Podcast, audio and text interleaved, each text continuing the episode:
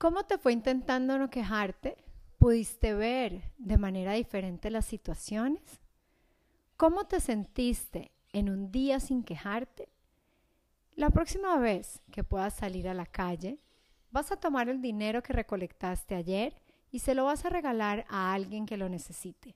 Estoy segura de que si practicas no quejarte por varios días, vas a lograr expresar lo que piensas y lo que sientes sin que eso sea una queja. Podrás encontrar objetividad y seguro empezarás a encontrar soluciones, contagiando inclusive a los demás. Pero hoy quiero que te vuelvas a quejar para que te des cuenta de lo que la queja produce en ti.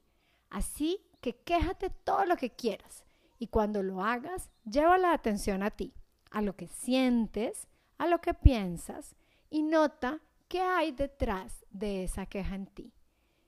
Y al final del día, date cuenta qué te gusta más sentir en ti, cuando te quejas o cuando no lo haces.